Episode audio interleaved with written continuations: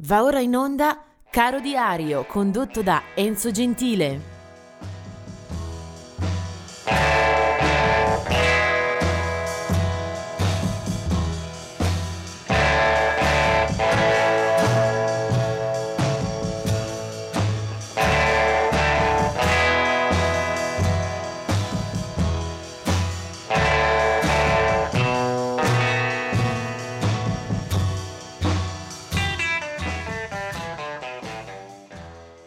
Oggi è il 13 di dicembre, eh, ben ritrovati a Caro Diario.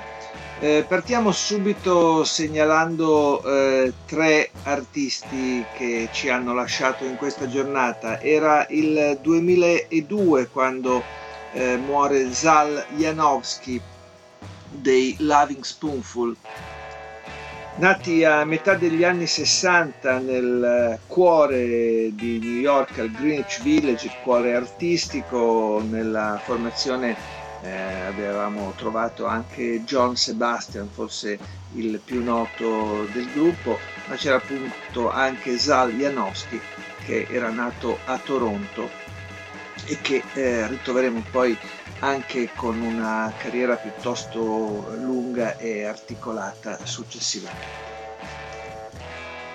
Muore il 13 dicembre del 2002, mentre del 2010 è la morte di eh, Stuart Wally Wostenholm, eh, già tastierista e fondatore di un gruppo britannico Barclay James Harvest, eh, muore suicida all'età di 66 anni, mentre nel 2019 è la morte di Roy Looney dei Fleming Groovies. Veniamo invece ad alcune nascite per questa data. Eh, sono tante, quindi un po' di corsa. 1943 nasce Frank Allen dei Searchers. 1944 Ron Keynes degli East of Eden due eh, nascite piuttosto di peso per il 1948 entrambe.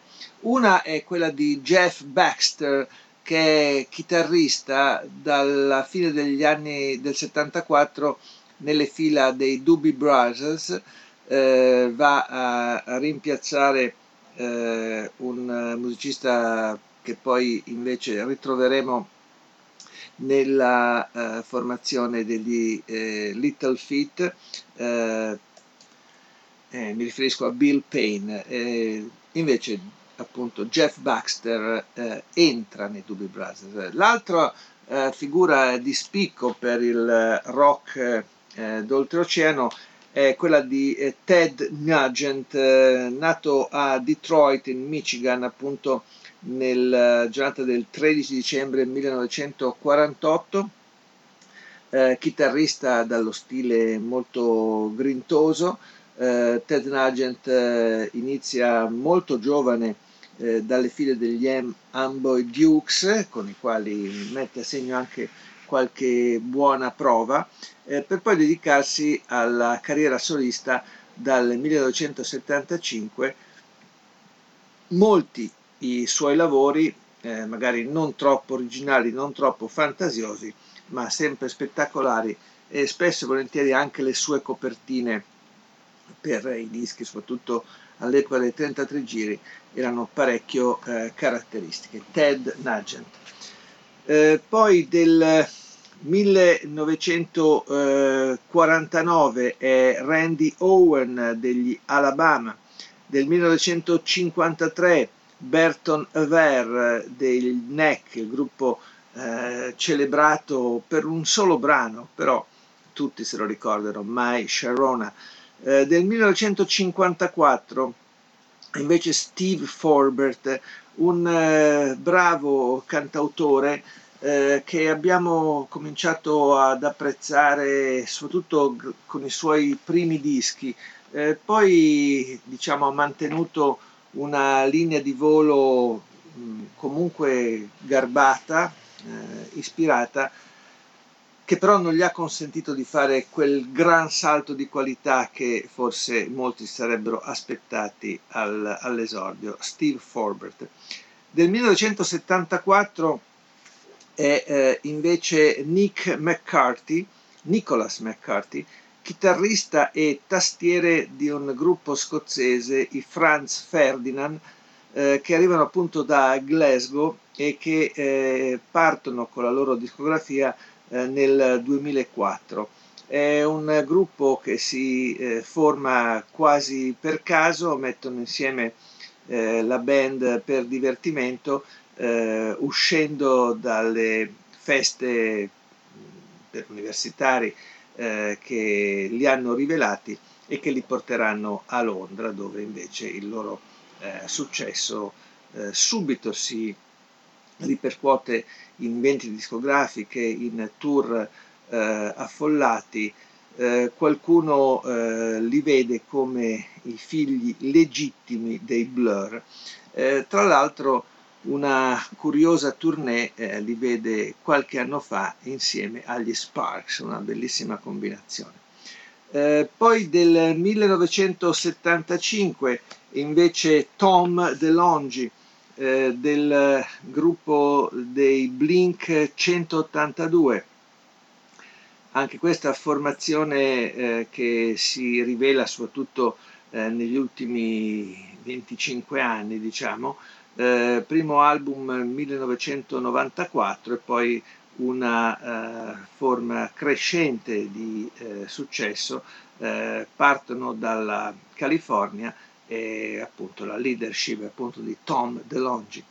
1982 è Amy Lee, eh, volto e voce degli Evanescence. 1900 89 invece Taylor Swift, quindi siamo nel campo della musica commerciale, delle classifiche eh, per eccellenza. Eh, ma non è tutto per oggi perché naturalmente voglio parlarvi del gruppo eh, e della, dell'artista che eh, ricordiamo con maggior peso. Lui è Tom Verlaine, 1949 eh, una delle bandiere del suono newyorchese degli anni 70, Tom Verlaine, è un po' la bandiera, un uh, assoluto riferimento per l'epoca post-punk e in generale per uh, il, l'area della new wave statunitense. È uno di quei personaggi che con television esce da un eh, locale di culto come il CBGB's di New York, eh, entra in una sfera di poeta e cantante maledetto, lui si chiama Thomas Miller, ma appunto ripreso lo pseudonimo di un poeta vero, appunto Verlaine. Eh, insieme ai suoi compari rappresenta eh, la punta forse migliore per quel 1977, poi i television non avranno vita lunga, eh, mentre ce l'avranno ad esempio i loro eh, vicini dirimpettai Talking Heads. Eh, Marky Moon è un album assolutamente eh, rivoluzionario che eh, rappresenta un po' la summa di quello che sta in quegli anni nella New York più scura e più agitata, eh, rock, neopsichedelia, eh, suoni eh, visionari eh, con una deriva chitarristica dove Tom Verlaine eh, vede come eh, suo fronte eh, Richard Lloyd, l'altro chitarrista della band. Bene, quell'album del 1977 è uno dei capolavori assoluti di una stagione e gli va dato atto a Tom Verlaine di essere stato uno dei protagonisti assoluti di quella scena. Poi subito dal 79 cominceranno anche eh, i suoi album eh, come solista, album a proprio nome, ne usciranno diversi eh, lungo gli anni 80 e poi anche negli anni 90 e a seguire eh, molte le collaborazioni di Tom Verlaine, ad esempio con Bill Oswell e poi eh, piuttosto riuscita anche quella con Patti Smith. Però il bello eh, della sua storia artistica sta proprio in quell'album, Marky Moon 1977, un uh, lampo che ha squarciato la notte del rock metropolitano, chi passava da New York in quella grande mela tra fine anni 70 e primi anni 80 riconoscerà proprio il furore creativo di questa Marky Moon. Lui è Tom Verlaine con i Television.